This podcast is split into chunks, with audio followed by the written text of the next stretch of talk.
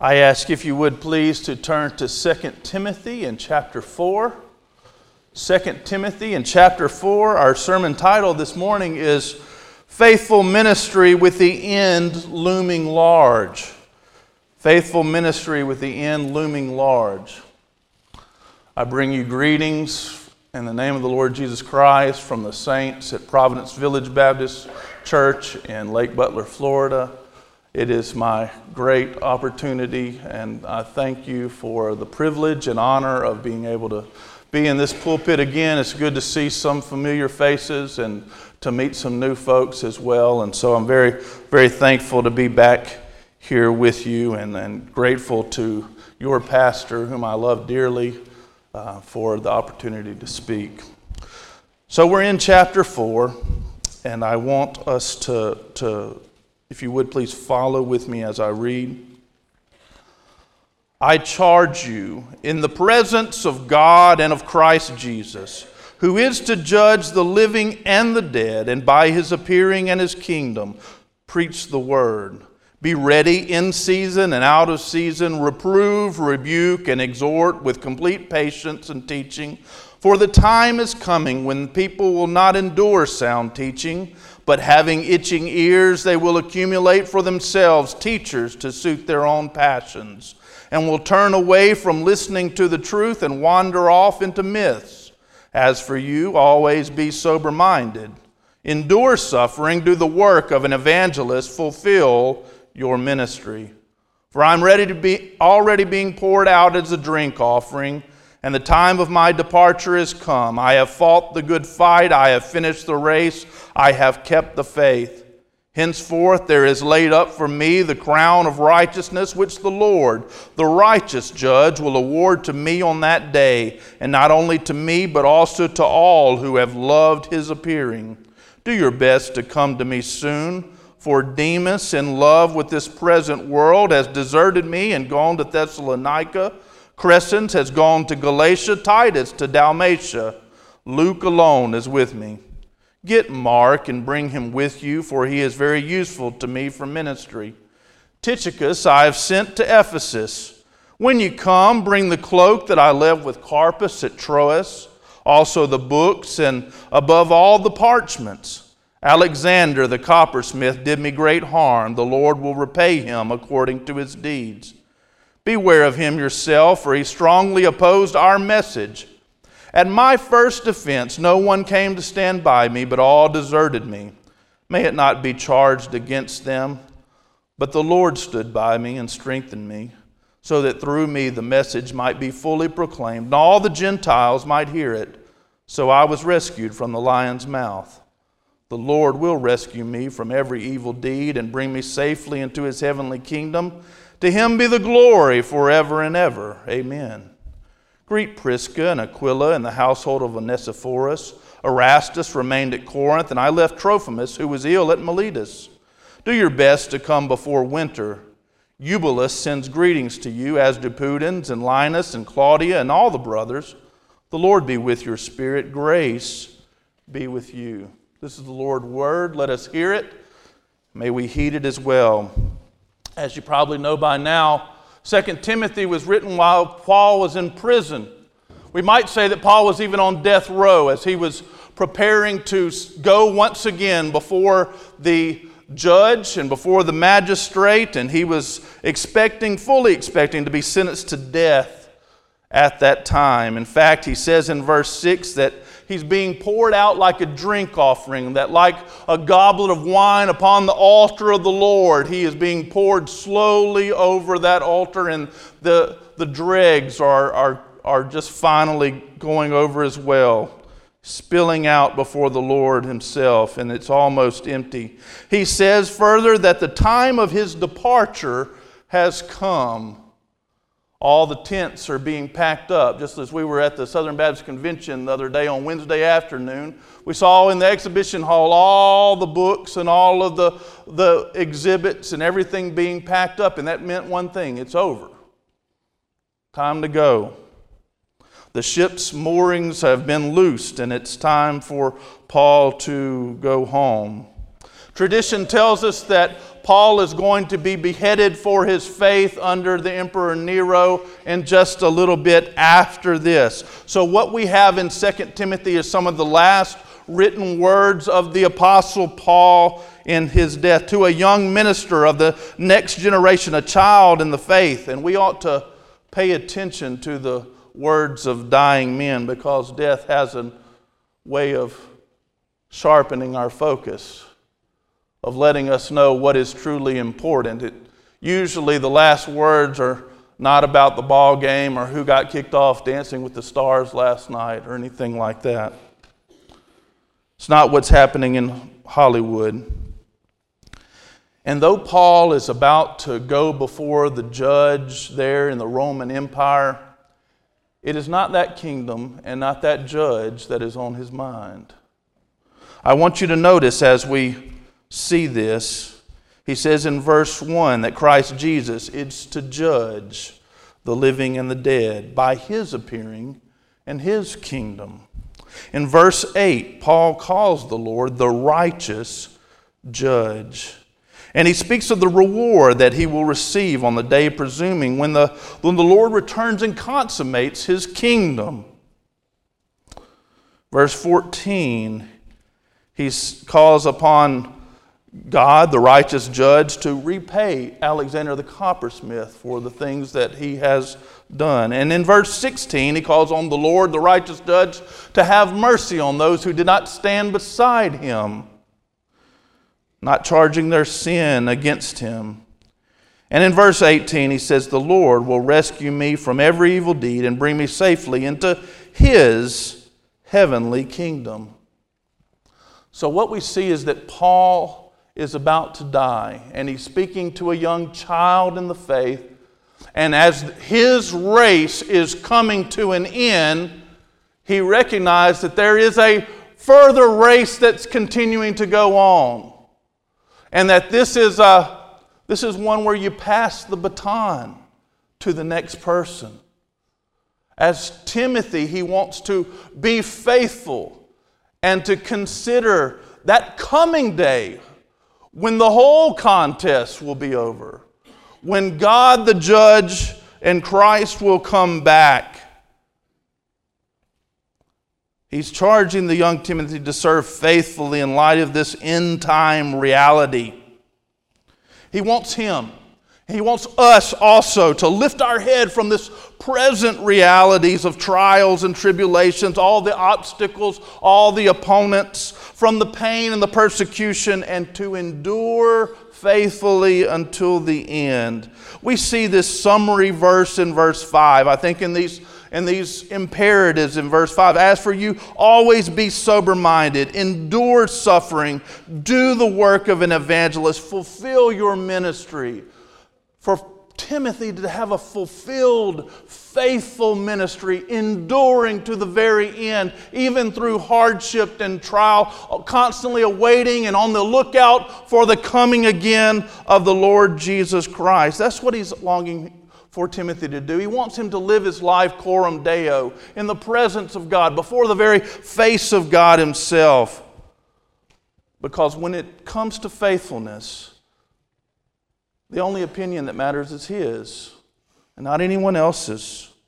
Not the opinion of friends or family, not the opinion of judge, not the judgments of critics or culture, not the rulings of the government or the godless but it is His opinion and His judgment and His ruling that will stand about whether or not we've been faithful. So seek first His kingdom and His righteousness. Set your mind on the things that are above. Give yourselves faithfully to this because men are dying. Jesus is coming soon, and God will judge the world when He comes. So, we're looking at this faithful ministry, and we first of all see the task of faithful ministry. The task of faithful ministry is simply this to preach the word, he says. Preach the word. This is really the natural application, isn't it, of what has already been said about the word of God in chapter 3. If the Word of God, all of Scripture is, is God breathed, it finds its source in the God who cannot lie, it finds its authority in the God who rules over all things. If that's true, if it's able to make the, the simple wise unto salvation, if it is profitable and it's able to equip us for every good work, if the scripture's ability and profitability and sufficiency is so profound, then what else would we preach but the Word of God? Preach the Word, he tells us. This is what he solemnly charges Timothy to preach. He says, I call upon you to preach the Word. And he says, I charge you this in the presence of God and the Lord Jesus Christ. There's no more grave situation, no more solemnity than he could bring to the situation than this one. He says he doesn't care who else is in the room, even if it's Nero himself. You make sure that what you do to be faithful is to be a good steward, is to do this before the Lord, before Jesus Christ. You better remember, he says, who you preach in front of. Fear God and not man as you're preaching. And we find some other things about the preacher here that, first of all, the preacher must be prepared. He is to be ready, it says. Always be ready to preach. The preacher, secondly, must be persistent. He must be ready in season and out of season, when it's convenient when it's not convenient, when it's a good time to preach and when it's not a good time to preach, when people are wanting to hear good preaching and when people are not wanting to hear good preaching, to preach. Be persist in this. Don't just preach the word once, continue to preach the word. Let this be your practice, preaching the word of God. He says also that we are to reprove, which means the preaching of the word must be polemical. It must refute that which is false. And there is certainly in Ephesus, where Timothy is pastoring, there is false teaching going on. He needs to make an argument against that false, teaching, uh, false um, doctrine from the words of God.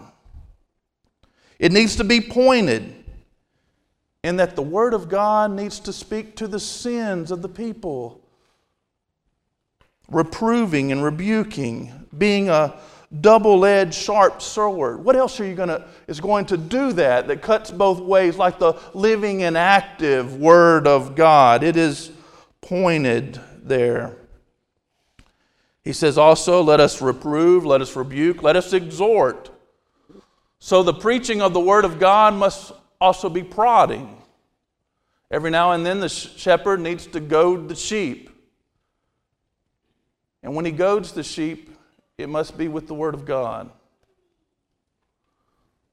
His authority is the Word of God, let him, let him, it must be, let, there should be a let us to the preaching, exhorting, encouraging. Let us do this. It says also that he ought to preach the Word of God with patience, so it also be patient. Let the Word of God do the work of God. Like a river that flows over rocks and only after a long time makes them smooth. That is the Word of God that shapes us and molds us into the image of God. Let us be patient with the preaching of the Word. And last of all, the preaching of the Word, he must be a teacher. He must be a teacher, explaining and interpreting Doctrine must be a major part of the preacher's content. Before there can ever be application, there must be this explanation, this interpretation of the text. He must understand the text and teach the text in order to exhort the people. He then says, For a time is coming a time is coming. What was only predicted in Timothy's day is present in our day, is it not? This time is, that is coming when people will turn away from sound teaching and having itching ears, they will accumulate for themselves teachers to suit their own passions.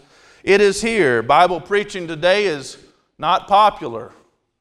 Bible preaching today is not preferred by most. It's considered passe by many. They will not endure, it says. They will turn away. They will wander off. The point that he's saying here is that people will come and they will sit for a little while, perhaps, under Bible preaching, but they won't endure under it. They can't continue under it. They will turn away from it ultimately. They might come and stay for a little while, but they won't stay till the end. And it's not because they turn their backs on religion or church altogether. They continue to be very religious. They just don't want to hear Bible preaching. They'll find hearing preaching of some sort, but it is preaching that will suit their ears and tickle their fancies. They've become consumers. They're church shoppers and church hoppers so that they suit, find for themselves a preacher that will tell them what they want to hear, what they're looking for, who's going to scratch their itching ears and tickle their fancy. What they want is not biblical truth. Instead, they, they want lies lies that will suit their likes and their loves. So, in this passage, the task of faithful ministry is to preach the word. And it's clear that the preacher, the application is for him simply to preach the word. He's given this solemn charge to preach the word amidst this stubborn climate. He's to preach the word even though the majority of the people don't want to hear the word. The temptation of a preacher in a climate such as that is to give the people what they want instead of what they need. The temptation is to go away from Bible preaching because that will keep them coming and that will keep them happy. But the preacher can't do that, can he? He's a servant of God and he can't be a pleaser of men. So it's clear what this means for the preacher, but what does this mean for you? It means this is what you must demand of your preacher that he preach the word, that he tell you what you need, rather than perhaps what your, what your carnal flesh may want. It's a reminder that you must not be these people who wander off in the mist. You must not be those whose wants their ears tickled, who who wants to hear what they want to hear and who uh, won't endure sound teaching. You must love sound teaching and sound doctrine and be someone who cultivates an appetite for Bible preaching because the, the minister must, in the, just as Jesus said to, to Peter, the minister must feed the sheep and tend the lambs. Let them graze upon the word of God. This is not a day for Christianity light and for diet scripture. Sermonettes make Christianettes. These are perilous days that we live in. And we don't want Mac Christians. We want robust, sound, doctrinally believing, Bible loving Christians that are ready to face persecution ready to endure trials, ready to face death itself. We need that. We're desperate for that. Preaching anything but the Word of God will not prepare people for that.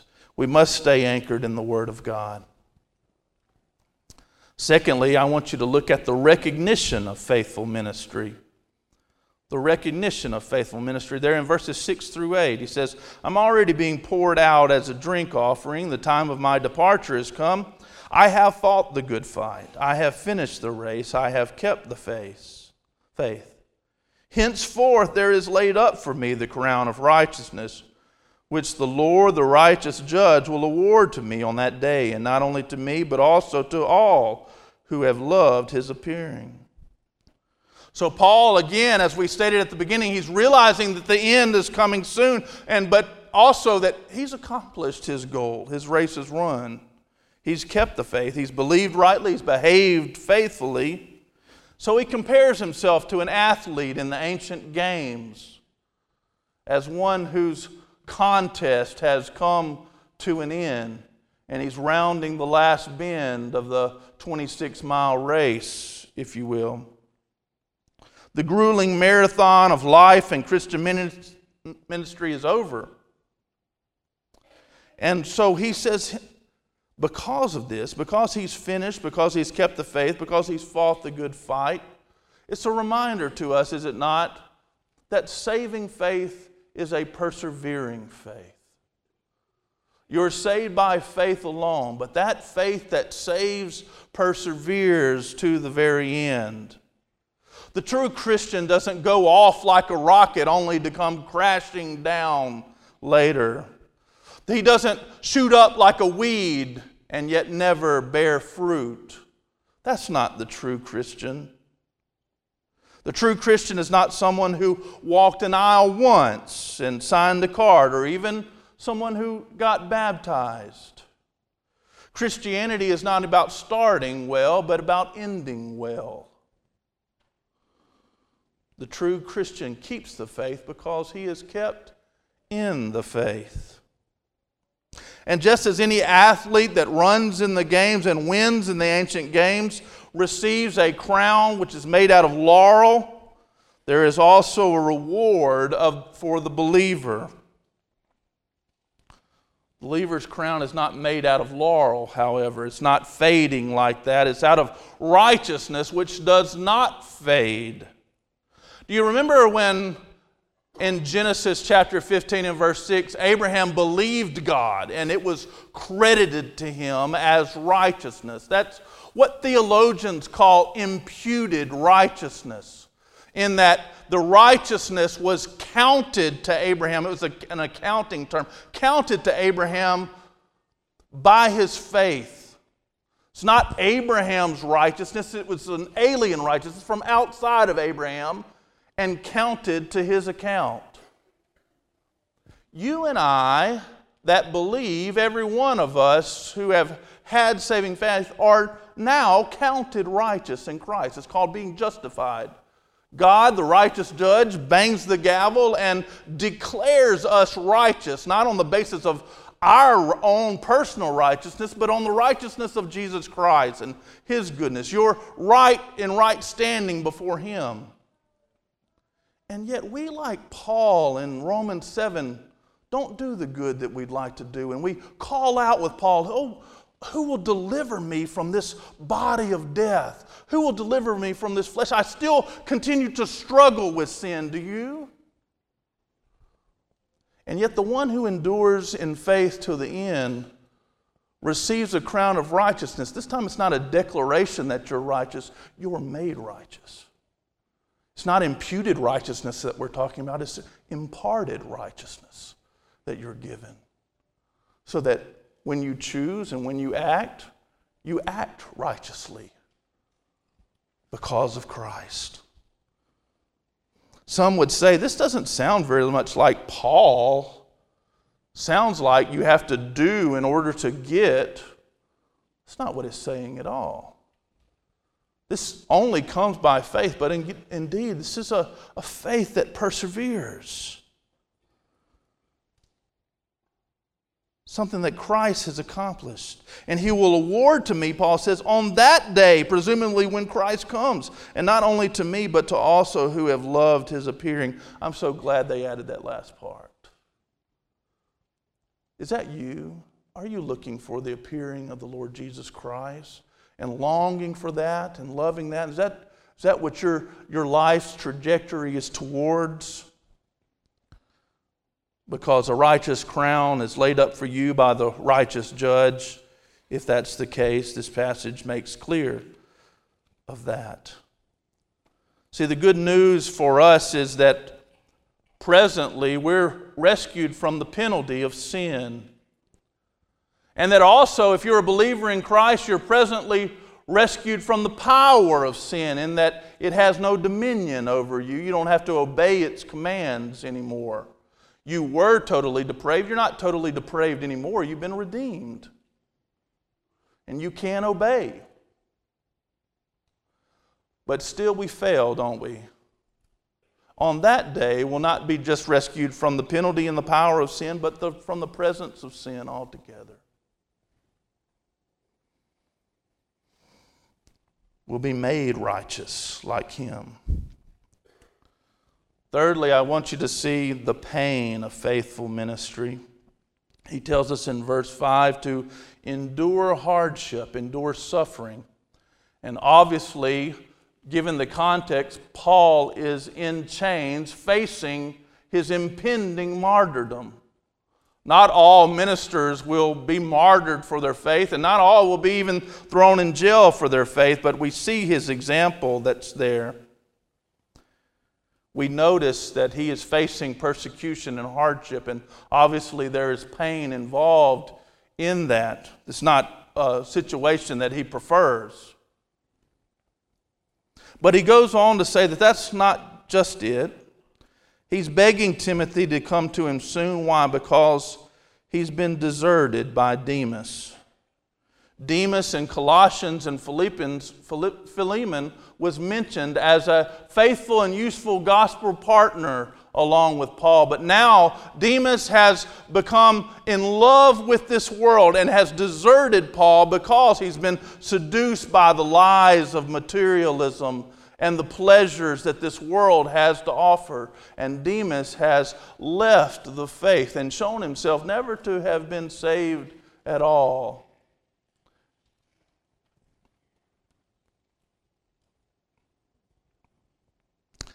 Perhaps there's no greater pain in ministry than someone that you counted a friend and worked alongside when they leave the faith altogether and walk away and desert and stab you in the back and walk away from Christ.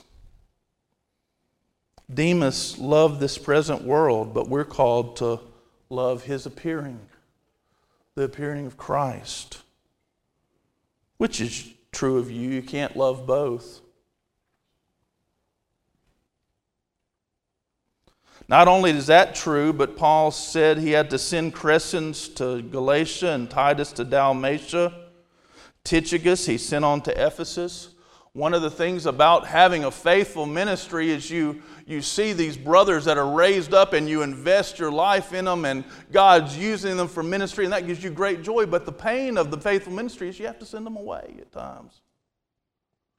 You have to send them to do other things, what God would have them to do, and you rejoice in that, and yet it hurts. There's pain in that. Paul says only Luke is with him. And that certainly is a comfort. But also, we're reminded that Luke is the beloved physician. And one of the reasons that Luke is with Paul is because Paul's not in good health and he has pain.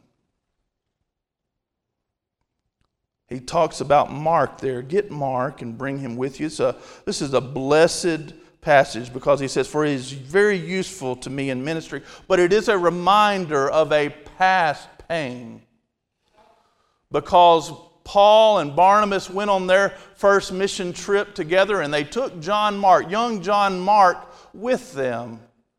And at some point, whether he got homesick or whatever, he walked away from them and deserted them while they were on the mission trip. He went back home. And the next time that they were going out to do ministry on a mission trip, Barnabas said, Let's bring John Mark again. I think he's gotten older. He's going to be better. Paul says, Absolutely not.